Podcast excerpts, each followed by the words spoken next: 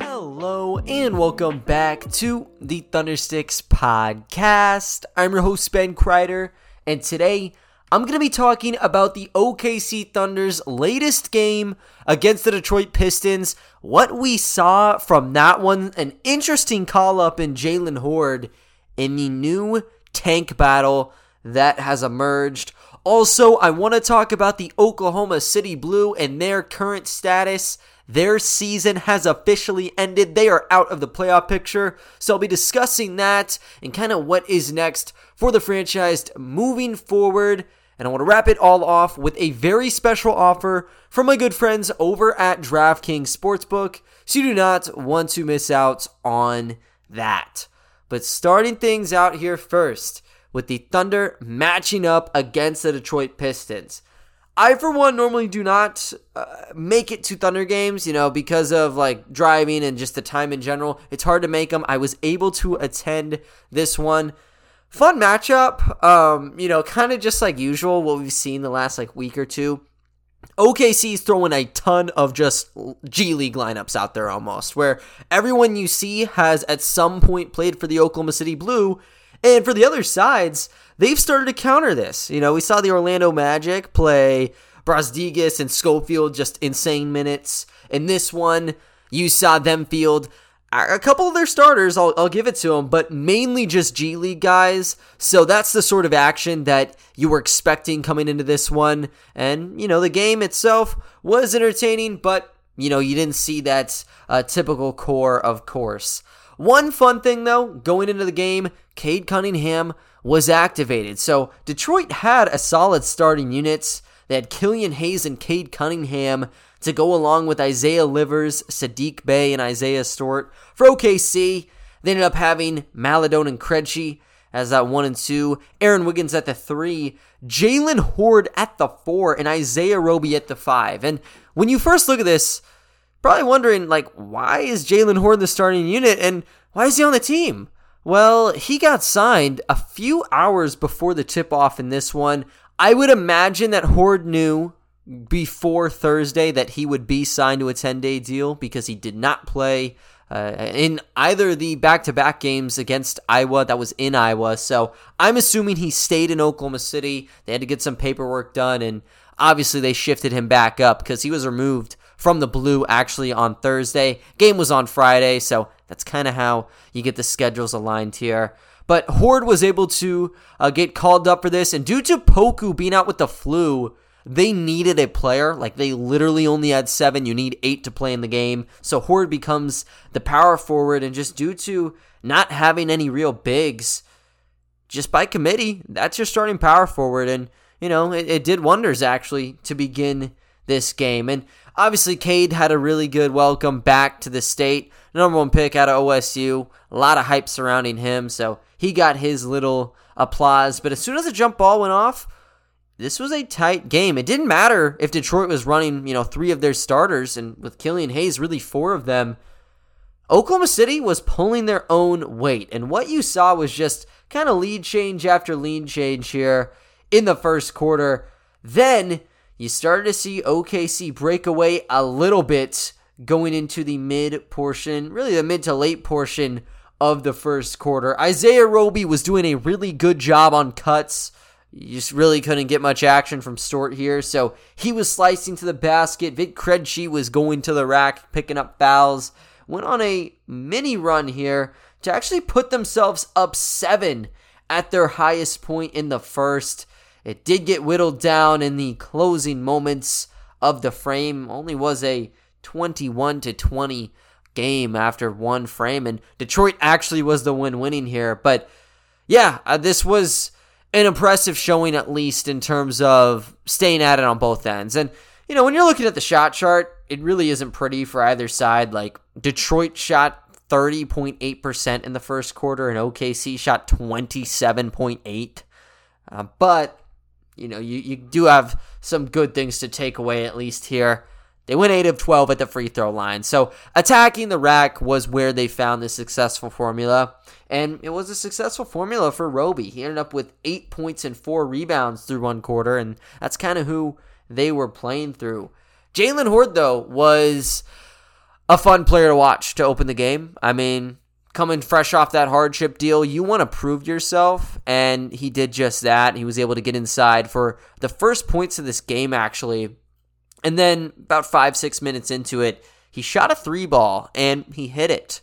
If you don't know, I mean, Hoard is not a three point shooter. If you're looking for a guy to hit a three on the Thunder organization or even the Blue organization, Jaylen Hoard's going to be like in the bottom three of that list. He simply does not take them, and when he does, he's not an accurate shooter. You know, he's like a career 20. 28% from three or something like that. And that might even be generous. You know, with the blue this year, he hasn't been able to hit him. So to see him space it out a little bit was very beautiful. And the scouting report on him, I don't even know if they had one. They weren't playing up on him, and he made him pay in that brief moment. So I was very happy about that. Vit Krejci to open the game, he had four points, or excuse me, he only had one point. He got at the line, but he had about like three or four jump passes in the frame where he went baseline, got kind of got stuffed at like the the rim, and just like hanged up in the air for a little bit to make a secure pass, and had a couple beautiful dump offs in there. But yeah, like you know, close action I'd say through 12 minutes. Anyone's game had some positives though for OKC, even though they only managed to muster up 20 points. And once you jumped into the second quarter, this is when Dwayne Casey kind of threw his cards on the table. Cade Cunningham got to play. Isaiah Stewart got to play. Sadiq Bey got to play. And they all did so for like seven or eight minutes in the first. Plug was pulled. And that's when you got to see Detroit's legit rotation, which basically consisted of Livers and Hayes in that starting group. And then guys like Saben Lee, Frank Jackson, Jamorko Pickett, and Braxton Key, who they signed to a 10 day deal not too long ago either. So it was just a battle of benches, really trying to get the experimentation out on some of them, like in an NBA game. And it made for some interesting action, actually. High scoring second quarter here. Detroit ended up taking this one 34 to 32.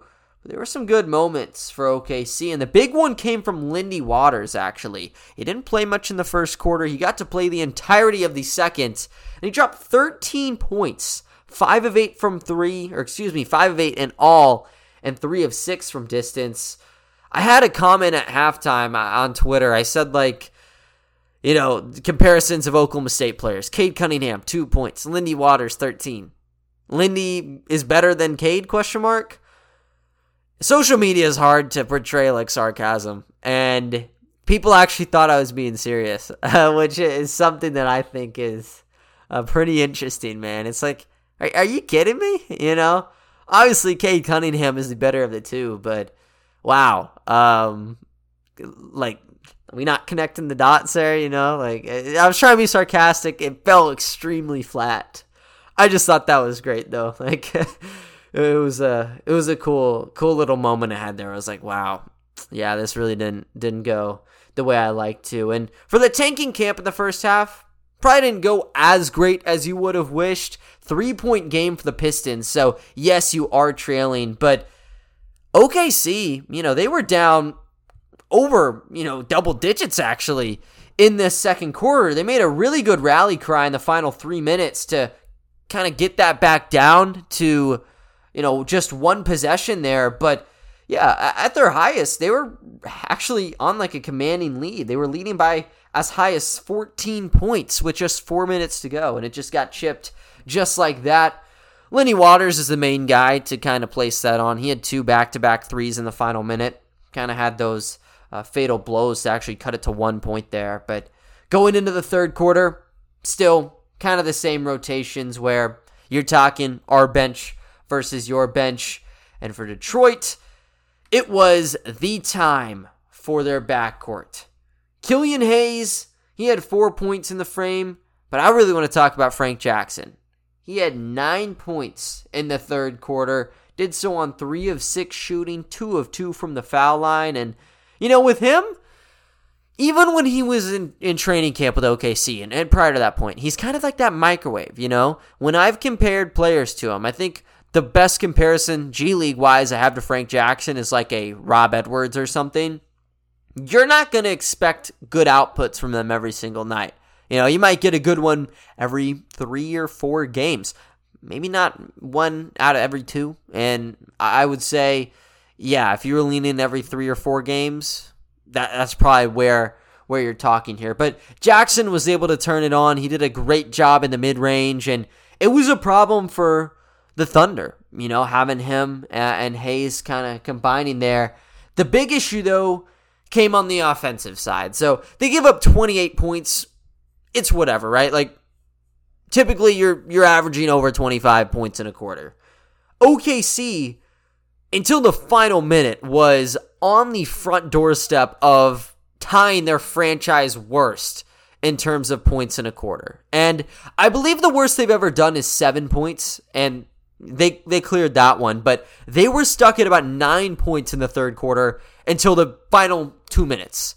Then they started getting it going. They got two more shots and they got 14 on the quarter, but it was a very hard time getting to that point. They shot 5 of 22, 2 of 11 from 3, and they barely even touched the free throw line.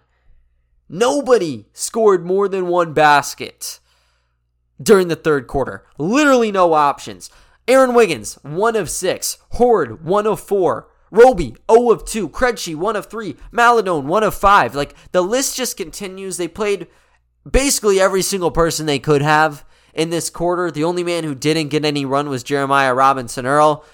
And, you know, that, that's kind of where you start to see that table turn a little bit into the Pistons' direction. So they walked into the fourth quarter with a pretty solid double digit lead. At one point, they were up 22 in the third quarter, finished at with an 83 to 66 lead, which is still 17 points.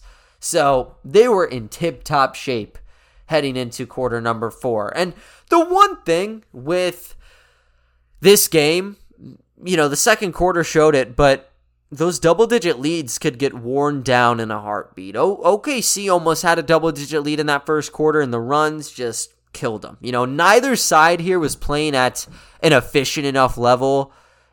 And that's kind of what the killer killer part of this game ended up being. But in the fourth, there was that large cushion for Detroit, and they just kept leaning on their backcourt.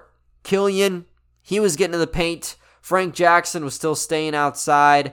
That's about all they needed there. They stayed afloat. Now, that doesn't mean that everything was safe and sound. Like inside the final two minutes, OKC had actually cut it inside 10 points. It was a seven point game with about 50 seconds to go, but the clock was just not there for the Thunder.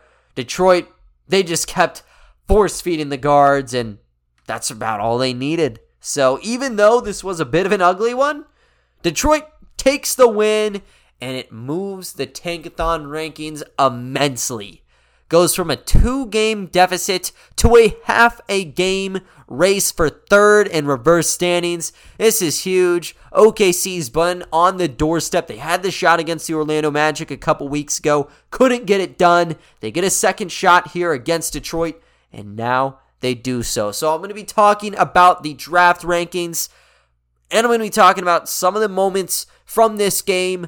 But first, I want to let you guys know about my good friends over at DraftKings Sportsbook and the special offer they have going on for you all. College Hoops fans, join the action on the court during the biggest tournament of the year with DraftKings Sportsbook. Turn your team's biggest victory into your own big win. New customers can bet $5 on any team to win and get $200 in free bets if they do.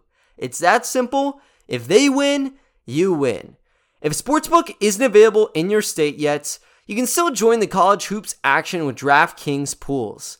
Everyone can play free pools all March long for a shot of a share of over $250,000 in prizes. Simply join a pool and answer questions like who will make it to the next round and who will hit the most three pointers. Then track your results. Here's what you have to do for the offer. Go ahead and download the DraftKings Sportsbook app now. Use promo code TBPN, bet $5 on any college hoops team to win, and get $200 in free bets if they do. If they win, you win with promo code TBPN this week at DraftKings Sportsbook. 21 plus age requirement, restrictions apply. See show notes for details.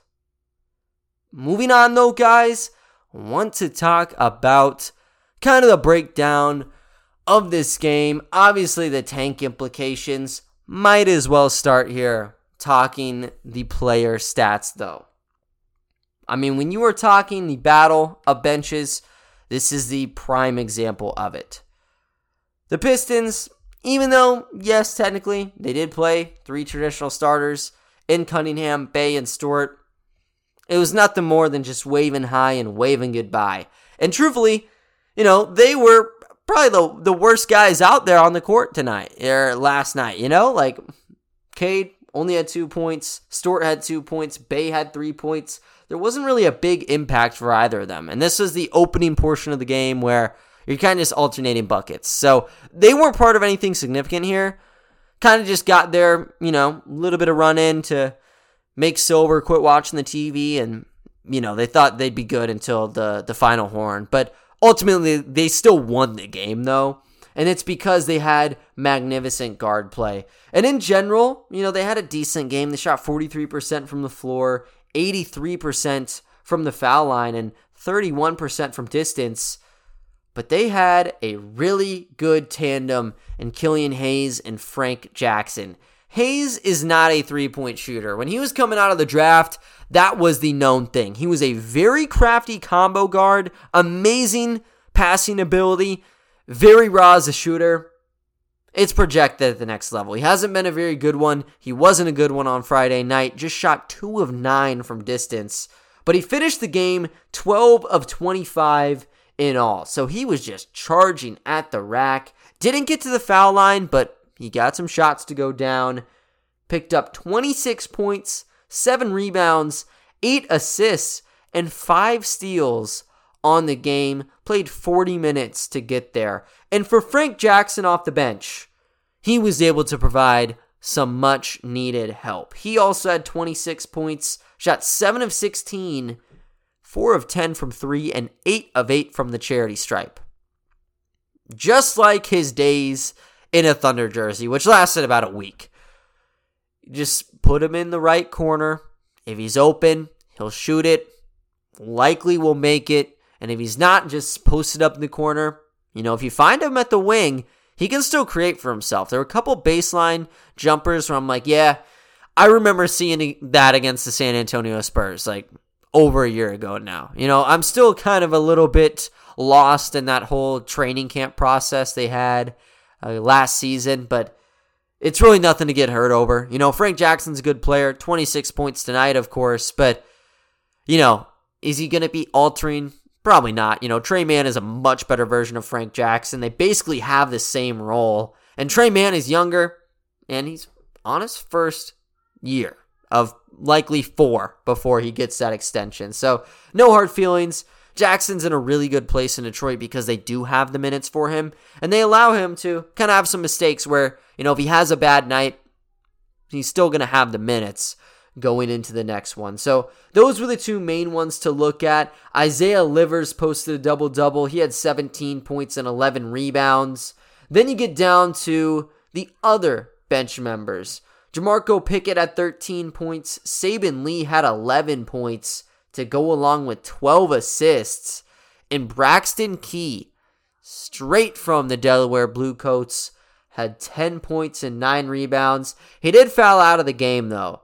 And he didn't have an amazing game, I would say. But, you know, uh, it kind of is what it is. You know, like everybody was a little bit off here. You did have quarters where they were barely shooting above 30%. So you got to have some lenience. And they haven't been on the court that much in NBA games. So, it, it, yeah, that that's kind of my take on it. And with Saben Lee, you know, he has been basically the MVP of the G League when he does play. He'll be dropping 40 point games. He does a great job assisting. And then the Pistons just haven't played him enough. This was one where, due to Cade not playing, due to some other guys not playing, he got to run the half court. And he is an amazing passer, really good playmaker. Him posting a double double here is something that you might take with a, a little bit of a grain of salt because the competition, but I do think he's a very skilled player when it comes to driving inside and kind of hitting the open man. But that's kind of what you had with the Pistons. Well rounded effort, kind of centralized with those two guards, just profusely attacking the rack. And for OKC, it wasn't much different. Teo Maledon was the main man on the night. He had 28 points, 6 rebounds, and 6 assists. Went 10 of 22 from the floor and 3 of 8 from distance. Kind of tallied that up at the line. He, he went 5 of 7 there. But this really was just another day in the life of Teo Maledon.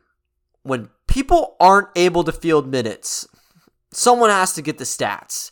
And Teo harvests them all. You look at last year, he had a really good rookie campaign on paper to close things out. And I say it's on paper. It was good in general. You know, there were a lot of bright moments. He went into this season expected to be a six man, and nobody really batted an eye. Like, he did a great job shooting the three ball. When we got to see him work in the half court, he was very good when it came to cross court passes and even some of the interior finishes he had. But this year, he just hasn't been able to get it going. You know, he lost the point guard battle. Ty Jerome easily had him beat, and he had to go to the blue. But now with everybody gone, he's back to being the starter. He's back to being at the helm, and he has been producing. Just getting right back into his game of slashing to the basket. You know, 28 points is no joke for him, and even the assists you know, are, are very well suited. I think the big thing though is what he did around the basket. He went 7 of 14 on twos and, you know, when you get to the final moments of the game where you're up 20 points, you can kind of slip away a little bit. Especially when you're a team that just doesn't have a center. Their only center on the game was Isaiah Stewart. Already mentioned it. He played for all of eight minutes. So now you're looking at guys like Isaiah Livers and Braxton Key to play there. They're never going to play center, you know? On a any given night, they're not playing center. They're power forwards and even small forwards in some instances.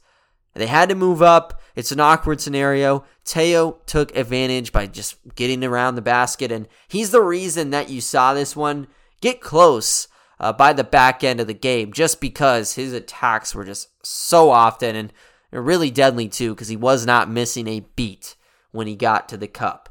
Same can be said with Jaylen Hoard as well. The whole story with him going in this game was just awesome.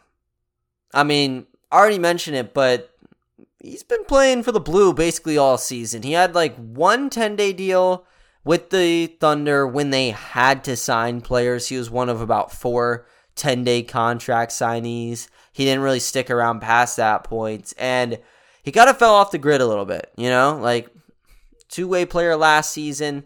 This year, not much run. They have the power forward spot kind of patched up a little bit. So yeah, he was running at the G League uh, ranks, and he was very impressive these last two months with the team. DJ Wilson, he signed with the Raptors in the back end of February, middle of the 10 day deal, had a knee injury, season ender, and OKC had no starting center. Jaylen Hoard had to move up, and he, you know, had his his trials, right? Like he wasn't amazing, but by the end of it, he was a sturdy center option. He averaged about 16 points and 10 rebounds in his last 10 games coming into uh, this Thunder meeting, and he slid right in. You know, he's already been ingrained in the system and everything, but basically, he just had to be an energy guy. He had to go for every loose ball, and he did that. He was fighting for another shot in this game, and he was able to get into some accolades here in the midst of it. So he got 11 points on the game, and then he got 20 rebounds. I did not think he had 20 rebounds watching this game live. If you go to the Paycom Center, unless you're sitting at the media row or you have one of the monitors right next to you, you don't get to see individual player stats. You'll see points and you'll see fouls. You don't see rebounds, you don't see assists, you don't see, you know, shooting percentages. It's about as, you know, clean cut as it gets. Just what you need to know in the current moment.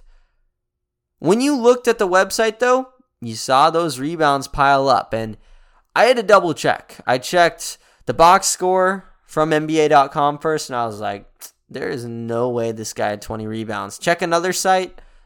Yep, he had 20 rebounds. I can't say I'm surprised. I mean, he did play upwards of 40 minutes in this game, but my gosh, man, that is the most rebounds we've seen from a Thunder player this season. The last time someone's had over 20 rebounds actually came a year ago. Moses Brown tied the franchise record with 23. Did it against the Boston Celtics, but yeah, I was uh, very happy to see Hoard back on his feet. And this once again just shows like the G League is legitimate. I get it. This wasn't like a playoff type game. The stakes weren't extremely high here. But he still made a very solid impact. And I would say he outplayed a good number of Thunder players in this one, and even some Pistons guys who are inked to standard contracts. He's going to have minutes going into the next game. And, you know, even if Poku is back, he'll still be probably getting 15 to 20 minutes. If he's not there, you'll probably see him drop another 30 minute game. And I expect to see more energy from him. I mean, every single loose ball, every time the ball hit iron, he somehow got in the mix there, and he did it without getting really into foul trouble whatsoever. He only had one foul in the game, and you know, only one guy on the Thunder group didn't have a foul. That was Jeremiah Robinson Earl. So he kept it, you know, fairly minimal in terms of getting like over aggressive, but he got the job done. Finished with six offensive rebounds, and some of those did translate to second chance points. So I was very, very pleased. I hope he gets to continue to play and keep him in the starting unit, you know? Get him a, a second shot at the NBA. He's been right on the cusp again. And for the Thunder, even if you don't keep him, those are minutes that you can kind of divvy up. If you lose the games, ping pong balls continue to rattle your way and you go about your business. But Hoard arguably was one of the top players, if not the top player in the game, just due to the circumstances he had to deal with. Lindy Waters and Roby also did well, though. Lindy had 16 points in 23 minutes. Roby had 16 and 9. Obviously, with no Stewart, Pistons were just heavily undersized, and he made sure to make the most of it. He had one driving dunk in this game. It was the dunk of the game where he got the ball maybe a step or two inside the free throw line, just soared and threw down a left handed hammer. Amazing dunk from him. I think it was great though, because there were about three guys that could have been posterized by Roby on this dunk. They just parted like the Red Sea. They let him get the two points and they just kept playing. Business decision from all of them. I get it. I just thought that was a, a bit of a funny one where, you know, uh, the physicality just was not there on, on that type of play for them. But yeah, Roby did a, a solid job. Olivier Sarr, he had 11 points and five rebounds in the game. And then you had a couple of others. You know, Krejci, he was a bit underwhelming. He had seven points and four turnovers on the game. And then Aaron Wiggins, he laid an egg shooting 3 of 10. But don't matter. Turn around, you're going to play the Phoenix Suns, I guess tonight now, technically. And they're not going to have a lot of their guys. Devin Booker's not expected to play. Chris Paul's injured.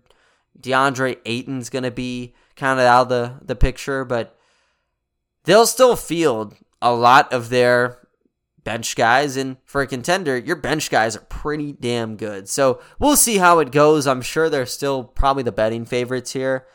Could make for a very entertaining game, though. And for 14 former Thunder members, they had a very entertaining time on Friday and a very entertaining weekend in general. Oklahoma City made a program last season, uh, ended up calling it the Thunder Legacy Network, kind of just as like a group to bring together former Thunder players, get those connections built back up, and show some support for them. But due to COVID, they were not able to attend in person for anything. This year, they got their first in person meeting, did it against the Detroit Pistons. Very fun group. Ended up getting honored in the middle of the second quarter. They went up to like the little terrace that they have for like the uh, like 405 stuff. If you've ever been to the game and they got like the hype man, that's the terrace they went to for a round of applause. Had a standing ovation from some members.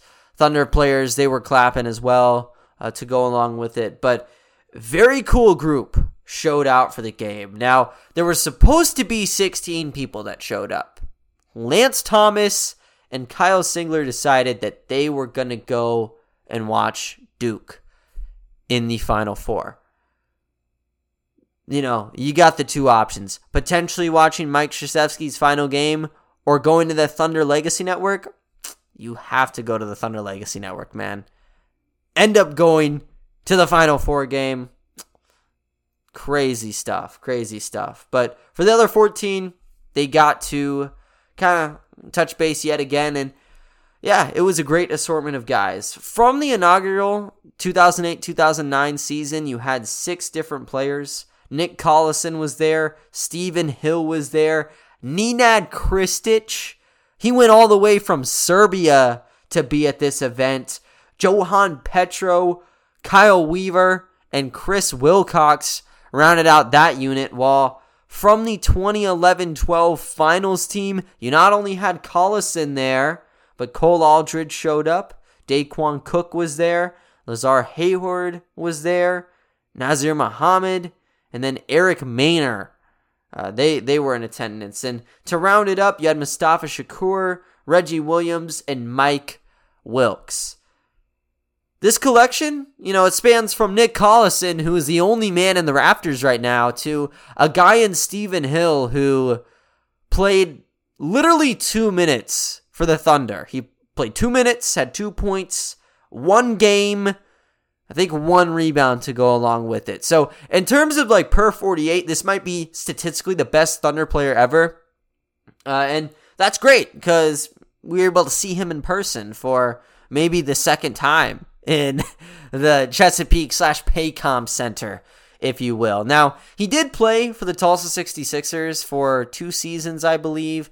Didn't play that many minutes. I think he had nine in his rookie season, probably 17 in his second year. Only reason I know that is because I've actually looked into his story before. It is uh, pretty, pretty cool. But yeah, that shows you just the range here. And it shows that it doesn't matter, you know, for the Thunder. Just if you're there one day or one decade, you're going to get the same level of respect. And this list is awesome to me because you know, growing up, you had the Thunder, you had them blossoming as a team, but you also had the Tulsa 66ers. And, you know, whenever I used to go to those, you saw guys like Mustafa Shakur. He was one of the more integral pieces of the franchise when they were located in Tulsa. He was an all star in 2008, 2009, led them to a finals appearance, actually.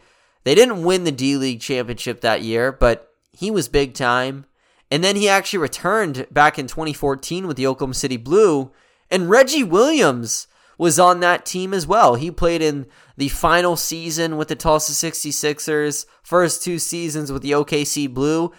And those guys were like yin and yang. You know, they were the stars when they reconnected uh, in 2014. And I'm sure they had some chats. You know, for me, I always love G League talk. I love those stories. So I'm very intrigued on kind of what their experiences were. And even for some players that, you know, did have more like enhanced roles at the NBA level, they definitely still dipped down to the Tulsa 66ers. Like Cole Aldrich, he was the guy that they put on the programs. And if there was ever signings after the game, you were sure he was going to be at the table signing, uh, you know, autographs for you all. But I thought it was cool just having all these different like bench guys and Nenad coming from Serbia, man. Like he kind of fell off the grid a little bit. You know, he played for the Celtics, had a couple other stints maybe, and then he was back overseas. And he said that, you know, he had his daughter actually in Oklahoma City. Really doesn't have any recollection of the place because obviously you're a baby and, you know, 2 years after now you're getting traded to another team and everything. So they got to see the city again, and uh, he got to kind of tap back into his past. And yeah, everybody really got to. So I think it's great. They had that little moment there. Yesterday, they had an event with Big Brothers Big Sisters, which is like a non-profit organization, and it was like a little basketball clinic. I saw a little snippet where Mohammed was just you know, doing all the classic knockout tricks against a kid, like just throwing the basketball at theirs, lay up right over their face to kick him out of the game. He just went the full way with it and he got what he wanted. He eliminated the the child that was in front of him in the line. I didn't get to see the finale though. I'm curious if he won the whole thing in terms of that little championship. I thought that was cool though that they, you know, brought all these guys back. I would have loved to see Kyle Singler again, man. Uh, one of my personal favorites in covering the Thunder. And maybe for some of you guys, you also share that same sentiment. But another sentiment of mine is OKC Blue Basketball has been a very good team to cover this year. Season is officially over for them now. Concluded the year 15 and 20 on the season. That places them 10th in the Western Conference and it places them outside of the playoff race. Officially, they were eliminated from contention on Friday. The Santa Cruz Warriors, who had a 2.6% chance of making the playoffs a week ago, made that final spot. If you guys have been listening to me the last couple days, you all know that OKC has been in a brutal playoff race. Three way tie for the seventh seed with the Memphis Hustle and the Warriors. At sixth, you had the Stockton Kings, and then you had a couple others below them. Basically, Santa Cruz had to win out their last five games, and everybody else had to lose out. They got exactly what they wanted, and now they're in. For the Stockton Kings, they had to defeat the Salt Lake City Stars Saturday night. This is the worst team in the Western Conference, and they lost by three points. So that nail biter elevated Santa Cruz to the promised land. For OKC, they were still spectating on Saturday. They had nothing left to play for, but they had a very good run this season. Started out in the Winter Showcase Cup hot as a pistol, man. In tournament play, they went 10 and 5. And for how that system worked, the tournament was exclusive to about 8 teams. The other 22 participated in just like two pool games. You know, you get to play in front of scouts. You have a big, uh, bigger market, I guess you'd say. There were a couple ESPN games kind of sprinkled in the TV schedule there, but it was just two normal like scrimmages almost. Nothing was really tied to them. Just ball out while you're under a microscope. For the Blue, they were in the tournament and they were there to stay. Had a major first round win against the Valley Vipers in overtime, defeated the Motor City Cruise, and then they almost actually won the Winter Showcase Cup. And honestly, they could have had DJ Wilson not been signed by the Toronto Raptors the day before the game happened. They had to play without their best player through the first two months of the play and they almost got back up on their feet. They had to rely on guys like Olivier Sarr and Jaylen Hoard a little bit, and they just could not match what Delaware had to offer. But with DJ back in January, everybody else kind of back from their 10 day contracts, they were supposed to be a playoff team, and they were supposed to be a damn good one. They were kind of teetering around like 500 for most of the regular season, but that still kept them on playoff range, and it still made them a very scary team. They were 12 and 11 going into the month of March. And then you had DJ Wilson's setback. He went to the Raptors, ended up getting the season ending injury, and now you're gone of what probably would have been a G League All Star had they made those selections. Just a walking double double every single game. Had double digits in the double digits in 20 point games. Nobody could stop him around the basket. Really didn't have to shoot from three this year. Just straight paint play. Was great at getting rebounds, and he really reestablished himself. And then he got the really unfortunate injury. Then OKC had to go into improv mode. That's when Hoard becomes the starting center. You had to pick up Daquan Lake after his contract got uh, shifted from the Russian VTB league. And that was kind of their main issue. You know, they prided themselves on defense really the entire season. They ranked second in defensive rating, they were top 10 in terms of steals. And then also, when you look at some other stats, they were the best team in terms of denying people from the paint. You know, no one was scoring above really 50 points in the paint in most of these games. But once you weaken the forces with no DJ Wilson, no Olivier Sarr, they became vulnerable. And then the offense really had to become what gave them victories. And that's not how it was prior to all the injuries that kind of came into the mix.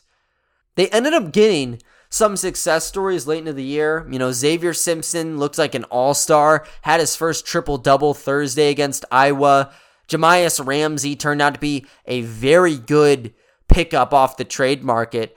Mohammed gave up literally nothing. It was the returning player rights to Chasson Randle, who's not going to be returning to the G League. He has a really good deal over New Zealand, so I probably wouldn't uh, return with him being a veteran right now. But they basically got him from for free, and he was dropping 20 plus points in most of these games. Hoard was looking very nice. And then, you know, you just couldn't finish it out. A lot of these games were down on the wire, single digits, and those just could not swing their way. They finished the year out 3 and 9. That's what put them at 15 and 20, and that's what eventually knocked them out. Had they had won their final two games against the Iowa Wolves, they would have been the sixth seed. Just was not meant to be, and it's a very tough break for them. Overall, the Blue had a successful season. They had 25 different players go in the blue uniform this year. Many, many transactions occurred with players being sent up, sent down, reacquired, picked off of waivers. It was ridiculous. Um, and it's very enjoyable for me because I got to pretend to be Shams for a couple weeks there with some of the blue news that circulated. Uh, but it meant that a lot of guys got an opportunity, but also you couldn't really establish that rotation. And I'm talking the starting rotation. Now, DJ Wilson was sort of that solidified starter. Whenever you saw Poku and Roby come up to the G League level, he'd actually have to be that six man. But for the most part in the regular season, he was the star at the five spots. But Teo, he played a little bit in January. Poku played in January. Tre Mann had some run in December. You know, people just kind of hopping around made it a bit difficult to get that set in stone rotation. And I would say by the back end of February, you had that. One through four, you definitely had that. But you could see that as a, a reason for things not clicking because the scoring distribution sort of always changed. You know, you'd have Jaworski drop a 20 piece one game, then the next game he doesn't really shoot. Edwards is a guy with 20 points. And typically that's actually going to be very good and it's going to lead to a lot of victories. But if you don't have the set in stone first option and second option every single game with, you know, your microwave score popping off every once in a while, it can get shaky. You know, normally it was a different number one and number two every night. And Simpson, I'd say, became the number one late. Ramsey and uh, I'd say Jaworski actually were probably hovering around that second option to conclude the year. But that is one way you can kind of view it. That's a way that their their offense really did take a bit of a tumble there.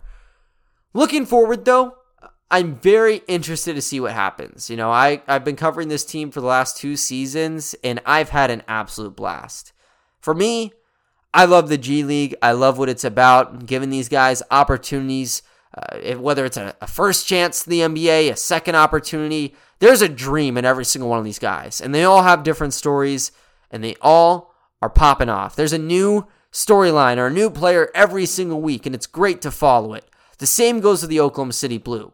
Going into the season, there are only four returning players. You had Zavier Simpson, Rob Edwards, Jaylen Hoard, and Melvin Frazier Jr. Melvin is gone. He's with Iowa now. Now you're left with Zavier Simpson, Rob Edwards, and Jaylen Hoard. What happens with them next? I talked with Rob in January, and you know, I asked him, I was like, hey, did you consider the overseas route after the bubble? He said he considered it, you know, and that's a thing that goes through every single one of these players' minds. The G League financially is not going to pay you enough. You need to have something else bolster it, whether it's a 10 day contract, a two way contract, endorsement deals. You got to find a way because the baseline contract is about $40,000.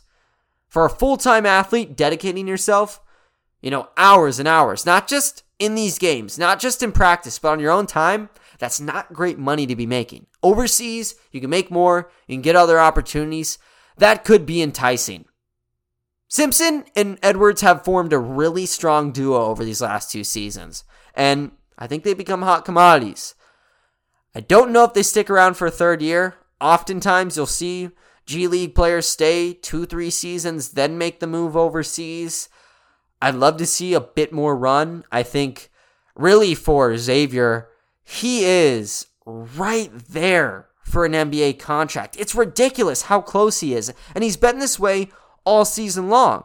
There was a report in January that he got signed to a 10 day contract, and, you know, even he was reporting it. It looked like it was set in stone. It got pulled away, and he never got that NBA chance. The way he has performed lately, I think he does deserve that shot. And whether it's finding a different Summer League team, like for example, he was with the Lakers Summer League team this season, if it's worth that, checking another team that needs a point guard and going there, I'd understand it. Same goes for Rob Edwards. You know, the Blue, they have a good situation for him, but it's about that next level. What is an organization where you think you can get that call up? And, you know, with OKC getting more and more draft picks, with overseas becoming a, a bigger option, that could change their path. And it could change a lot of different people's paths on this roster. We could see an entirely different group heading into next season. There's not going to be a Simpson, no Edwards, no DJ Wilson. Just clean slate, relearn the team. It's how it works because, you know, let's face it, like the G League is meant to be a stepping stone. They want to get to that next level, and this is what the system is meant for. And that's what the beauty of it is. Look at the guys from last season. Moses Brown's on a two way deal with the Cavs right now. He's been playing great. Omer's on a multi year contract with the Miami Heat. Antonius Cleveland is one of the better players in the NBL right now. Chase Chaisson also there. They're doing great, and they're doing great overseas. There's always viable options in basketball. I hope they stay. You know, it'd be great to continue to talk about them, but whatever the best situation is for them, you have to support it. Lots of dominoes could potentially fall here. I'll be trying to keep tabs on what potential movements could be over the offseason. And I'm very happy to cover the team next year. Always fun chatting about the group. And, you know, if you guys are interested uh, with the blue, make sure to throw me a follow on Twitter at Ben Kreider. I'm always talking about the G League, whether it's just breakdowns from games, analysis, or team news. I've kind of tried tapping into that a little bit. Hit me up there. As for Thunder content, I'm also in that little grapevine. Find me on Twitter. If you want to see some updates on the pod side, at Thunderstick Pod is the way to go. But really appreciated everybody who's covered um, me or been on the ride with me covering the blue this season. It's been a great time and it's been a very great team. But other than that, though, guys, that is going to do it for today's episode. I thank you all for listening and I will talk to you all next time. See ya.